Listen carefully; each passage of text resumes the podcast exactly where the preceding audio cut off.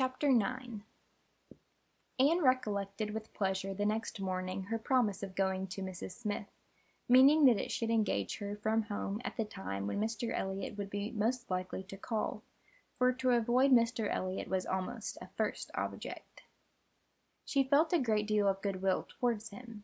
In spite of the mischief of his attentions, she owed him gratitude and regard, perhaps compassion.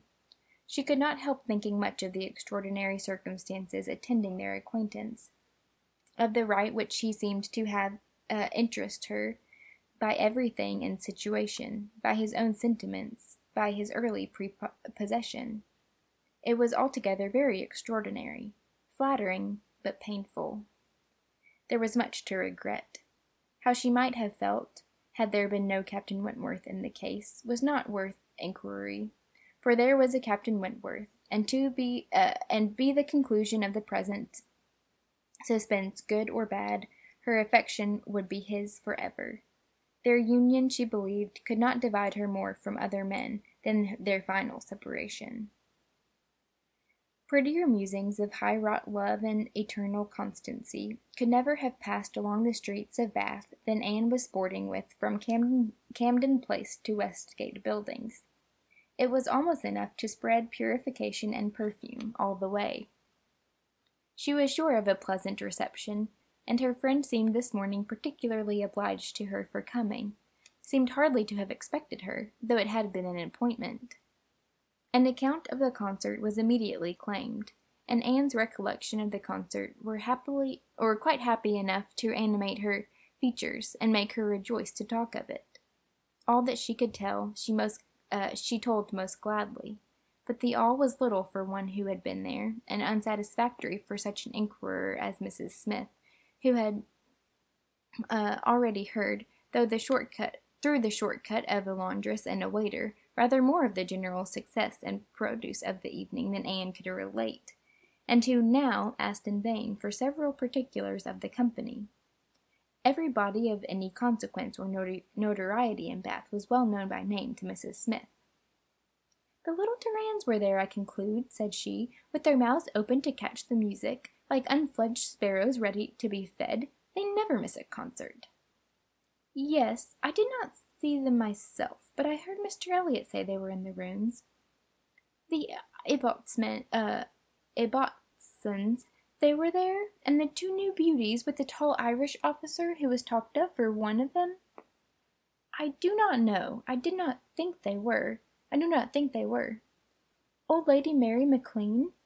I never, uh, I need not ask after her. She never misses, I know, and, uh, you must have seen her. She must have been in your own circle, for as you went with Lady Dalrymple, you were in the seats of grandeur, round the orchestra, of course. No, that was what I dreaded. It would have been very unpleasant to me in every respect. But happily Lady Dalrymple always chooses to be farther off, and we were exceedingly well placed. That is for hearing. I must not say for seeing, because I appear to have seen very little. Oh, you saw enough for your own amusement. I can understand. There is a sort of domestic enjoyment to be known even in a crowd, and this you had. You were a large party in yourselves, and you wanted nothing beyond. But I ought to have looked about me more, said Anne, conscious while she spoke that there had been in fact there had in fact been no want of looking about, that the object only had been deficient. No, no, you were better employed. You need not tell me that you had a pleasant evening. I see it in your eye. I perfectly see how the hours passed, that you had always something agreeable to listen to. In the intervals of the concert, it was conversation. Anne half smiled and said, Do you see that in my eye? Yes, I do. Your countenance perfectly informs me that you were in company last night with the person whom you think the most agreeable in the world, and the person who interests you at this present time more than all the rest of the world put together. A blush overspread Anne's cheeks. She could say nothing. And such being the case, continued Mrs. Smith after a short pause, I hope you believe that I do not know how to value your kindness in coming to me this morning. It is really very good of you to come and sit with me, when you must have so much, so many pleasanter demands upon your time. Anne heard nothing of this. She was still in the astonishment and confusion excited by excited by her friend's penetration. unable to imagine how any report of Captain Wentworth could have reached her. Another short silence. After another short silence. Pray, said Mrs. Smith, is Mr. Elliot aware of your acquaintance with me? Does he know that I am in Bath? Mr. Elliot, repeated Anne, looking up surprised. A moment's reflection showed her the mistake that she had been under. Anne caught it instantaneously, and recovering courage with the feeling of security, soon added, more composedly, Are you acquainted with Mr. Elliot?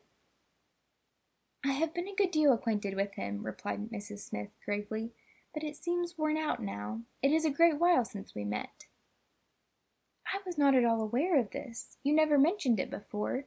Had I known it, I would have had the pleasure of talking to him Webb about you.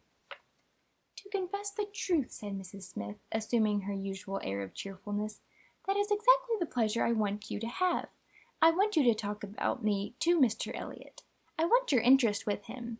He can be of essential service to me, and if you would have the goodness, my dear Miss Elliot, to make it an object to yourself, of course it is done. I should be extremely happy. I hope you cannot doubt my willingness to be of even the slightest use to you, replied Anne. But I suspect that you are considering me as having a higher claim on Mr. Elliot, a greater right to influence him, than is really the case. I am sure you have, somehow or other, imbibed such a notion. You must consider me only as Mr. Elliot's relation. If in that light, if there is anything which you suppose his cousin might fairly ask of him, I beg you would not hesitate to employ me. Mrs. Smith gave her a penetrating glance, and then, smiling, said, I have been a little premature, I perceive. I beg your pardon. I ought to have waited for official information. But now, my dear Miss Elliot, as an old friend, do give me a hint as to when I may speak. Next week? To be sure, by next week I may be allowed to think it all settled, and build my own selfish schemes on Mr. Elliot's good fortune. No, replied Anne, nor next week, nor next, nor next. I assure you that nothing of the sort you are thinking of will be settled any week. I am not going to marry Mr. Elliot. I should like to know what why you imagined I am. Mrs. Smith looked at her again, looked earnestly, smiled, shook her, her head, and exclaimed, Now, how I do wish I understood you! How I do wish I knew what you were at! I have a great idea that you do not design to be cruel when the right moment comes. Till it does come, you know, we women never mean to be to have anybody. It is a thing of course among us that every man is refused till he offers. But why should you be cruel? Let me plead for my present friend I cannot call him, but for my former friend. Where can you look for a more suitable match? Where could you expect a more gentlemanlike, agreeable man? Let me make recommend Mr. Elliot. I am sure you hear nothing but good of him from Colonel Wallis, and who can know him better than Cor- Colonel Wallis? My dear Mrs. Smith, Mr. Elliot's wife has not been dead much above half a year. He ought not to be supposed to be paying his addresses to any one. Oh, if these are your only objections, cried Mrs. Uh, Smith archly, Mr. Elliot is safe, and I shall give him myself no more trouble about him. Do not forget me when you are married, that's all. Let him know me to be a friend of yours, and when and then he will think little of the trouble required, which is which it is very natural for him now, with so many affairs and engagements of his own, to avoid and get rid of as he can. Very natural, perhaps. Ninety-nine out of a hundred would do the same. Of course he cannot be aware of the importance to me. Well, my dear Miss Elliot, I hope you and trust you will be very happy. Mr. Elliot has sense to understand the value of such a woman. Your peace will not be shipwrecked as mine has been. You are safe in all worldly matters, and safe in his character. He will not be led astray. He will not be misled by others to his ruin. No, said Anne, I can readily believe all that of my cousin. He seems to have been a calm, to have a calm, decided temper, not at all open to dangerous impressions. I consider him with great respect. I have no reason, from anything that has fallen within my observation, to do otherwise, but I have not known him long, and he is not a man, I think, to be known intimately soon. Will not this manner of speaking of him, Mrs. Smith, convince you that he is nothing to me? Surely this must calm, be calm enough, and upon my word he is nothing to me. Should he ever propose to me, which I have very little reason to imagine he has any thoughts of doing, I shall not accept him. I assure you I shall not. I assure you Mr. Elliot has not the share which you have been supposing, in whatever pleasure the concert of last night might afford. Not Mr. Elliot. It is not Mr. Elliot that She stopped, regretting with a deep blush that she had implied so much. But less would hardly have been sufficient. Mrs. Smith would hardly have believed so soon in Mr. Elliot's failure, but from the perception of there being a somebody else. It as it was, she instantly submitted, and with all the semblance of seeing nothing beyond, and Anne, eager to escape further notice, was impatient to know why Mrs. Smith should have fancied she was to marry Mr. Elliot, where she could have received the idea, or from whom she could have heard it. Do tell me how it first came into your head. It first came into my head, replied Mrs. Smith, upon finding how much you were together, and feeling it to be, to be the most probable thing in the world to be wished for by everybody belonging to either of you, and you may depend upon it that all your acquaintance have disposed of you in the same way. But I never heard it spoken of till two days ago. And has it indeed been spoken of? Did you observe the woman who opened the door to you when you called yesterday? No, was it not Mrs. Speed as usual, or the maid? I observed no one in particular. It was my friend Mrs. Rooke, Nurse Rooke, who, by the by, had an ex- a great curiosity to see you, and was delighted to be in the way to let you in. She came away from Marlborough Buildings only on Sunday, and she it was who told me you were to marry Mr. Elliot. She had it had had it from Mrs. Wallis herself, which did not seem bad authority. She sat an hour with me on Monday evening and gave me the whole history. The whole history, repeated Anne, laughing. She could not make a very long history, I think, of one such little article of unfounded news. Mrs. Smith said nothing. But, continued Anne presently, though there is no truth in my having this claim on Mr. Elliot, I should be happy, extremely happy to be of use to you in any way that I could. Shall I mention to him your being in Bath? Should I take uh, any message? No, I thank you. No, certainly not. In the warmth of the moment, and under a mistaken impression, I might, perhaps, have endeavored to interest you in some circumstances, but not now. No, I thank you, I have nothing to trouble you with. I think you spoke of having known Mr. Elliot many years. I did. Not before he was married, I suppose. Yes, he was not married when I first knew him. And were you much acquainted? Intimately. Indeed! Then do tell me what he was at that time of life. I have a great curiosity to know what Mr. Elliot was as a very young man. Was he at all much as he appears now? I have not seen Mr. Elliot these three years, was Mrs. Smith's answer, given so gravely that it was impossible to pursue the subject farther, and Anne felt that she had gained nothing by an increase in curiosity. They were both silent, Mrs. Smith very thoughtful. At last, I beg your pardon, my dear Miss Elliot, she cried, in a, new, a natural tone of cordiality. I beg your pardon for the short answers I have been giving you, but I have been uncertain what I ought to do. I have been doubting and considering as to what I ought to tell you. There were many things to be taken into the account. One hates to be officious, to be giving bad impressions, making mischief, even the smooth surface of family union seems worth preserving, though there may be nothing durable beneath. However, I have determined, I think I am right, I think you ought to be made acquainted with Mr. Elliot's real character. Though I fully believe that, at present, you have not the smallest intention of accepting him, there is no saying what may happen. You might, some time or other, be differently affected towards him. Hear the truth, therefore, now, while you are unprejudiced. Mr. Elliot is a man without heart or conscience, a designing, wary, cold-blooded being, who thinks only of himself, who, for his own interest or ease, would be guilty of any cruelty, of, or any treachery that could be perpetrated without risk of his general character. He has no feeling for others. Those who he, whom he has been the chief cause of leading into ruin, he can neglect and desert without the smallest compunction.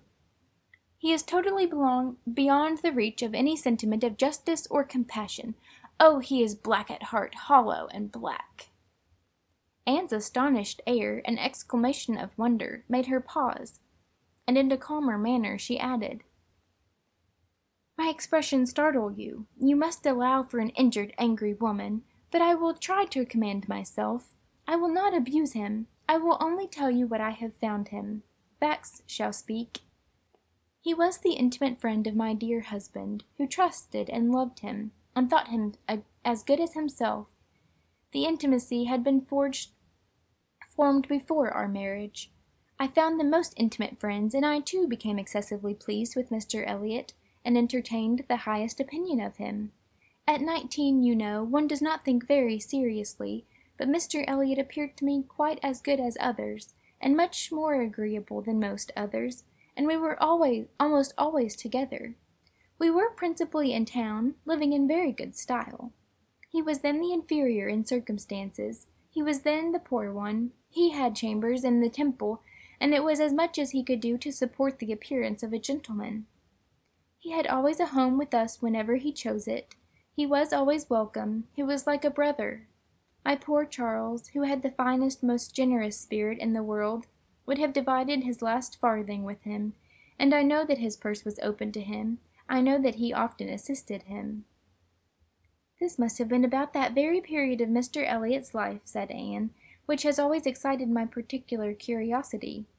I have it must have been about the same time that he became known to my father and sister.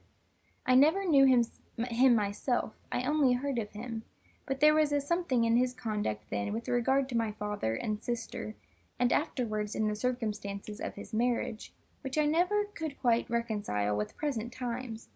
It seemed to announce a different sort of man. I know it all, I know it all, cried Mrs. Smith. He has been introduced to Sir Walter and your sister before I was acquainted with him, but I heard him speak of them for ever. I knew he was invited and encouraged, and I knew he did not choose to go. I can satisfy you, perhaps, on points which you would little expect. And as to his marriage, I knew all about it at the time.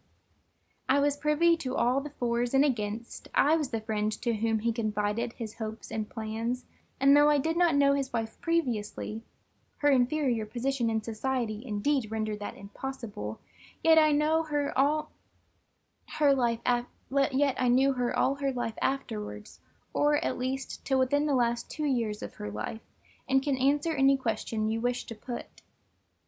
Nay, said Anne, I have no particular inquiry to make about her. I have always understood that they were not a happy couple. But I should like to know why, at that time of his life, he should slight my father's acquaintance as he did. My father was certainly disposed to take very kind and proper notice of him. Why did Mr. Elliot draw back? Mr. Elliot, replied Mrs. Smith, at that period of his life, had one object in view, to make his fortune, and by a rather quicker process than the law. He was determined to make it by marriage. He was determined, at least, not to mar it by an imprudent marriage. And I know it was his belief, whether justly or not, of course I cannot decide, that your father or sister, in their civilities and invitations, were designing a match between the heir and the young lady, and it was impossible that such a match should have a- answered his ideas of wealth and independence. That was his motive for drawing back, I can assure you. He told me the whole story, he had no concealments with me. It was curious that having just left you behind me in Bath, my first and principal acquaintance on marrying should be your cousin, and that through him I should be continually hearing of your father and sister. He described one Miss Elliot, and I thought very affectionately of the other. Perhaps, cried Anne, struck by a sudden idea, you sometimes spoke of me to Mr. Elliot?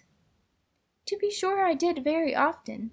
I used to boast of my own Anne Elliot, and vouch for your being a very different creature from She checked herself just in time.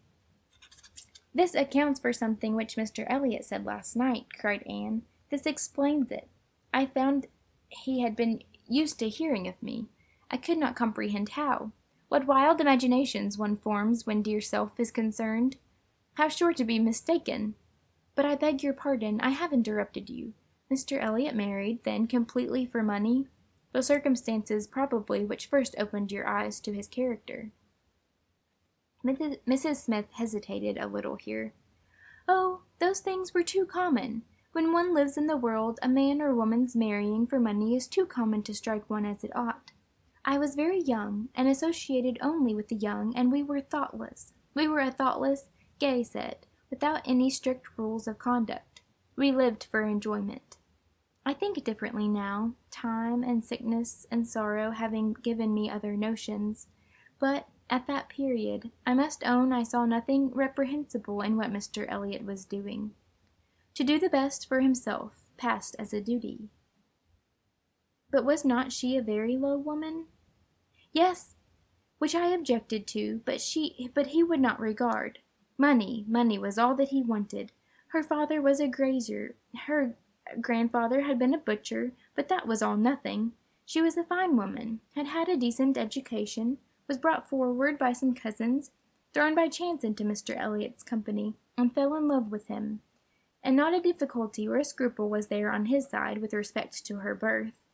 All his caution was spent in being secured of the real amount of her fortune before he committed himself. Depend upon it, whatever esteem Mr. Elliot may have uh, for his own may have for his own situation in life now, as a young man he had not the smallest value for it. His chance of the Kellynch estate was something, but all the honor of the family he held as cheap as dirt.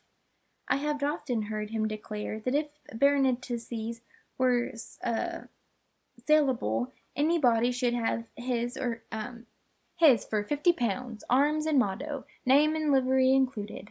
But I will not pretend to repeat half that I used to hear him say on that subject. It would not be fair. And yet you ought to have proof. For what is all this but assertion? And you shall have proof. Indeed, my dear Mrs. Smith, I want none, cried Anne. You have asserted nothing contradictory to what Mr. Elliot appeared to be some years ago. This is all in confirmation, rather, of what we used to hear and believe. I am more curious to know why he should be so different now. But for my satisfaction, if you will have the goodness to ring for Mary, stay, I am sure you will have the still greater goodness of going yourself into my bedroom, and bringing me the small inlaid box which you will find on the upper shelf of the closet. Anne, seeing her friend as to be earnestly bent on it, did as she was desired. The box was brought and placed before her, and Mrs. Smith, sighing over it as she unlocked it, said, this is full of papers belonging to him, to my husband, a small portion only of what I had to look over when I lost him. The letters I am looking for was one the letter I am looking for was one written by Mr. Elliot to him before our marriage, and happened to be saved. Why, one can hardly imagine. But he was careless and uh, immethodical, like other men, about those things, and when I came to examine his papers I found it with others still more trivial from different people scattered here and there, while many letters and memorandums of real importance had been destroyed. Here it is. I would not burn it, because being even then very little satisfied with Mr. Elliot, I was determined to preserve every document of former intimacy. I have now another motive for being glad that I can produce it. This was the letter directed to Charles Smith, Esquire, Tunbridge Wells, and dated from London as far back as July 1803. Dear Smith, I have received yours. Your kindness most almost overpowers me. I wish nature had made su- such hearts as yours more common, but I have lived three and twenty years in the world, and have seen none like it. At present, believe me, I have no need of your services, being in cash again. Give me joy. I have got rid of Sir Walter and Miss. They are gone back to Kellynch, and almost made me swear to visit them this summer. But my first visit to Kellynch will be in a surveyor, to tell me uh, how to bring it with best advantage to the hammer. The baronet, nevertheless, is not unlikely to marry again. He is quite full enough. If he does, however, they will leave me in peace, which may be a decent equivalent for the reversion.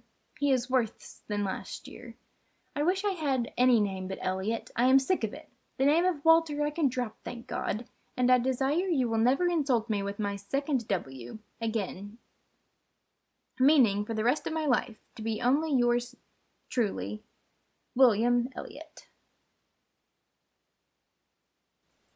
Such a letter could not be read without putting Anne in a glow and Mrs. Smith, observing the high color in her face, said, "The language I know is highly disrespectful. Though I have forgot the exact terms, I have a perfect impression of the general meaning. But it shows you the man. Mark his professions to be to my poor husband. Can anything be stronger?" Anne could not immediately get over the shock and mortification of finding such words applied to her father. She was obliged to recollect that her seeing the letter was a violation of the laws of honor, that no one ought to be judged or to be known by such testimonies, that no private correspondence could bear the eye of others, before she could recover calmness enough to return the letter which she had been meditating over, and say, Thank you. This is full proof undoubtedly, proof of everything you were saying. But why be acquainted with us now? I can explain this too, cried Mrs. Smith, smiling. Can you really? Yes, I have shown you Mr. Elliot as he was a dozen years ago, and I will show him as he is now. I cannot produce written proof again, but I can give as authentic oral testimony as you can desire of what he is now wanting and what he is now doing. He is no hypocrite, hypocrite now. He truly wants to marry you. His present attentions to your family are very sincere, quite from the heart. I will give you my authority. His friend, Colonel Wallis. Colonel Wallis? Are you acquainted with him? No, it does not come to me in quite so direct a line as that. It takes a bend or two, but nothing of consequence. The stream is as good as, it, as at first. The little rubbish it collects in the turnings is easily moved away. Mr. Elliot talks unreservedly to Ca- Colonel Wallis of his views on you, which said Colonel Wallis I imagine to be in himself a sensible, caring, discerning sort of character. But Colonel Wallis has a very pretty, silly wife, to whom he tells things which had better not, and he which he had better not, and he repeats it all to her. She, in the overflowing spirits of her recovery, repeats it all to her nurse, and the nurse, knowing my acquaintance with you, very naturally brings it all to me. On Monday evening my good friend Mrs. Rooke let me thus into the uh, secrets of Marlborough Buildings. When I talked of a whole history, therefore, you see, I was not romancing so much as you supposed. My dear Mrs. Smith, your authority is deficient. This will not do. Mr. Elliot's having any views on me will not in the least account for the efforts he made towards a reconciliation with my father. That was all prior to my coming to Bath. I found them on the most friendly terms when I arrived. I know you did, I know it all perfectly, but Indeed, Mrs. Smith, we must not expect to get real information in such a line. Facts or opinions which are to pass through the hands of so many to be misconceived by folly in one and ignorance in another, can hardly have much truth left. Only give me a hearing, you will soon be able to judge of the general credit due, by listening to some particulars which you can yourself immediately contradict or confirm. Nobody supposes that you were his first inducement. He must uh, see he had seen you indeed before he came to Bath, and admired you, but without knowing it to be you. So says my historian, at least. Is it true? Did he see you last summer or autumn, somewhere down in the west, to use her own words, without knowing it to be you? He certainly did. So far it is very true. At Lyme. I happened to be at Lyme. Well, continued Mrs. Smith triumphantly, grant my friend the credit due to the establishment of the first point asserted. He saw you then at Lyme, and liked you so well as to be exceedingly pleased to meet with you again in Camden Place, as Miss Anne Elliot, and from that moment, I have no doubt, had a double motive in his visits there. But there was another, and an earlier, which I will not, uh, which I will now explain. If there is anything in my story which you know to be either false or improbable, stop me. My account states that your sister's friend, the lady now staying with you, whom I have heard you mention, came to Bath with Mrs. Elliot and Sir Walter as long ago as September, in short when they first came themselves, and has been staying there ever since; that she is a clever, insinuating, handsome woman, poor and plausible, and altogether such in situation and manner as to give a general idea, among Sir Walter's acquaintance, of her of her meaning to be Lady Elliot, and as general a surprise that Miss Elliot should be apparently blind to the danger. Here Mrs. Smith paused a moment, but Anne had not a word to say, and she continued. This was the light in which it appeared to those who knew the family long before your return to it, and Colonel Wallis had his eye upon your father enough to be sensible of it, though he did not then visit in Camden Place. But his regard for Mr. Elliot uh, gave him an interest in watching all that was going on there, and when Mr. Elliot came to Bath for a day or two, as he happened to, to do a little before Christmas, Colonel Wallis made him acquainted with the appearance of things, and the reported beginning to prevail, and the reports beginning to prevail. Uh, now you are to understand that time had worked a very material change in Mr. Elliot's opinions as to the value of a baronetcy. Upon all points of blood and connection he is a completely altered man. Having long had as much money as he could spend, nothing to wish for on the side of avarice or indulgence, he has been gradually learning to pit, pin his happiness upon the consequence he is heir to. I thought it coming on I thought it coming on before our acquaintance ceased, but it is now a confirmed feeling. He cannot bear the idea of not being Sir William.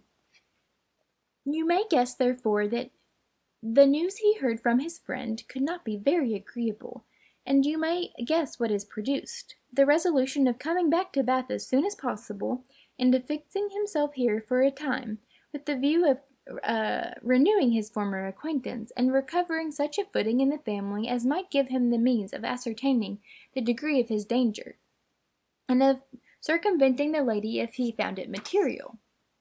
This was agreed upon between the two friends, as the only thing to be done, and Colonel Wallis was to assist in every way that he could. He was to be introduced, and Mrs. Wallis was to be introduced, and everybody was to be introduced. Mr. Elliot came back accordingly, and on application was forgiven, as you know, and readmitted into the family. And there it was his constant object, and his only object, till your arrival added another motive, to watch Sir Walter and Mrs. Clay. He omitted no opportunity of being with them, threw himself in their way, called at all hours, but I need not be particular on this subject. You can imagine what an artful man would do and with this guide perhaps may recollect what you have seen him do. Yes, said Anne, you tell me nothing which does not accord with what I have known or could imagine. There is always something offensive in the uh, in the details of cunning.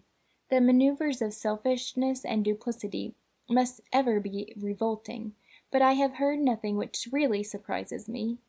I know those who would be shocked by such a representation of Mr. Elliot, who would have difficulty in believing it, but I have never been satisfied.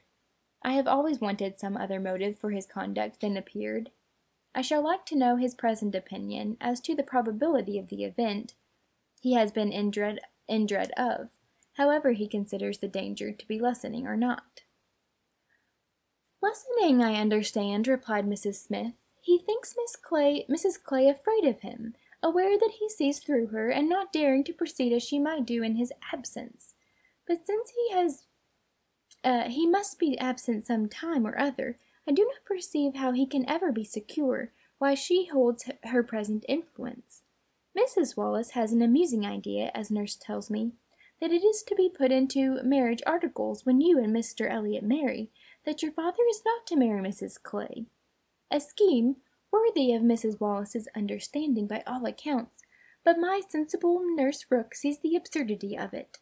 Why, to be sure, ma'am, said she, it would not prevent his marrying anybody else.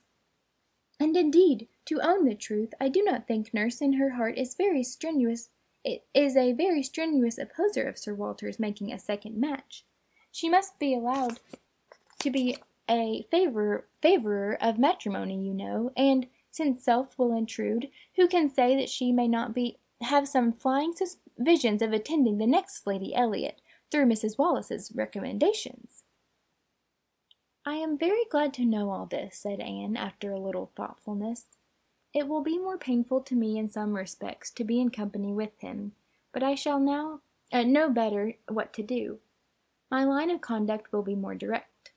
Mr. Elliot is evidently a disingenuous, artificial, worldly man, who has never had any better principle to guide him than selfishness. But Mr. Elliot was not yet done with. Mrs. Smith had been carried away from her first direct, uh, direction, and Anne had forgotten, in the interest of her own family concerns, how much had been originally applied against him. But her attention was now called to the explanation of those first hints, and she listened to a recital which, if it had not perfectly justified the unqualified bitterness of Mrs. Smith, proved him to have been very unfeeling in his conduct towards her, very deficient both in justice and compassion. She learned that, the intimacy, intimacy between them continuing uh, unimpaired by Mr. Elliot's marriage, they had been as before always together, and Mr. Elliot had led his friend into expenses much beyond his fortune. Mrs. Smith did not seem to take blame to herself, and was most tender of throwing any on her husband, but Anne could recollect that their income had never been equal to their style of living, and that from the first there had been a great deal of general and joint extravagance. From his wife's account of him, he could uh, she could discern Mr. Smith to have been a man of warm feelings, easy temper, careless habits, and not strong understanding, much more amiable than his friend, and very unlike him, led by him and probably despised by him. Mr. Elliot, raised by his marriage to great affluence, and disposed to every gratification of pleasure and vanity which could be demanded without involving himself, for with all his self indulgence he had become a prudent man, and beginning to be rich, just as his friend ought to have found himself to be poor, seemed to have had no concern at all for that friend's probable finances, but, on the contrary, had been prompting and encouraging expenses which could only end in ruin, and the Smiths accordingly had been ruined. The husband had died just in time to be spared the full knowledge of it. They had previously known embarrassments enough to try the friendships of their friends, and to prove that Mr. Elliot's had better uh, not to be tried, but it was not till his death that the wretched state of his affairs was fully known. With the confidence in Mr. Elliot's regard, more creditable to his feelings than his judgment, Mr. Smith had appointed him the executor of his will. I guess executor is the more correct pronunciation of that. But Mr. Elliot would not act, and the difficulties and distresses which this refusal had heaped on her, in addition to the inevitable sufferings on her situation, had been such as could not be uh, related without anguish of spirit, or listened to without corresponding indignation. Anne was shown some letters of his on the occasion, answers to urgent applications from Mrs. Smith, which all breathed the same stern resolution of not engaging in a fruitless trouble, and under a cold civility the same hard-hearted indifference to any of the evils it might bring on her. It was a dreadful picture of ingratitude and, and inhumanity, and Anne felt at some moments that no flagrant open crime could have been worse. She had a great deal to listen to, all the particulars of past sad scenes, all the minutiae, minutiae of distress upon distress, which in former conversations had been merely hinted at, were dwelt on now with a natural indulgence. Anne could perfectly comprehend the exquisite relief and was only the more inclined to wonder at the composure of her friend's usual state of mind. There was one circumstance in the history of her grievances of particular irritation. She had good reason to believe that some property of her husband in the West Indies, which had been for many years under a sort of sequestration for the payment of its own encumbrances, might be recoverable by proper measures, and this property, though not large, would be enough to make her comparatively rich. But there was nobody to stir in it. Mr. Elliot would do nothing, and she could do nothing herself, equally disabled from personal exertion by her state of bodily weakness, and from employing others by her want of money. She, ha- she had no natural connections to assist her even with, it, with their counsel, and she could not afford to purchase the assistance of the law. This was a cruel aggravation of actually strengthened, uh, straitened means. to feel that she ought to be in better circumstances, the, that a little trouble in the right place might do it, and to fear that delay might be even weakening her claims, was hard to bear. It was on this point that she had hoped to engage Anne's good offices with Mr. Elliot. She had previously, in the anticipa- anticipation of their marriage, been very apprehensive of losing her friend by it, but on being assured that he could uh, have made no attempt of that nature, since he, he did not even know her uh, to be in Bath, it immediately occurred that something might be done in her favor by the influence of the woman he loved, and she had been hastily prepared preparing to interest Anne's feelings, as far as the observations due to Mr. Elliot's character might allow, when Anne's re- uh, refutation of the supposed engagement changed the face of everything. And while it took from her the new formed hope of succeeding in the object of her first anxiety, left her at least the comfort of telling the whole story her own way. After listening to this full description of Mr. Elliot, Anne could not but express some surprise at Mrs. Smith's having spoken of him so favorably in the beginning of their conversation. She had seemed to recommend and praise him. My dear, said Mrs. Smith, was Mrs. Smith's reply, there was nothing else to be done. I considered your marrying him as certain, though he might not yet have made the offer, and I could not no more speak the truth of him than if he had been your husband. My heart bled for you as I talked of happiness. And yet he is sensible, he is agreeable, and with such a woman as you, it was not absolutely hopeless. He was very unkind to his first wife. They were wretched together, but she was too ignorant and giddy for respect, and he had never loved her. I was willing to hope that you must fare better. Anne could acknowledge within herself such a possibility of having been induced of having been induced to marry him, as made her shudder at the idea of the misery which must have followed. It was just possible that she might have been persuaded by Lady Russell, and under such a supposition, which would have been uh, most desirable when time had disclosed all, too late. It was very desirable that Lady Russell should be no longer deceived, and one of the concluding arrangements of this important conference which carried them through the greater part of the morning, was, that Anne had full liberty to communicate to her friend everything related to Mrs. a relative to Mrs. Smith, in which his conduct was involved.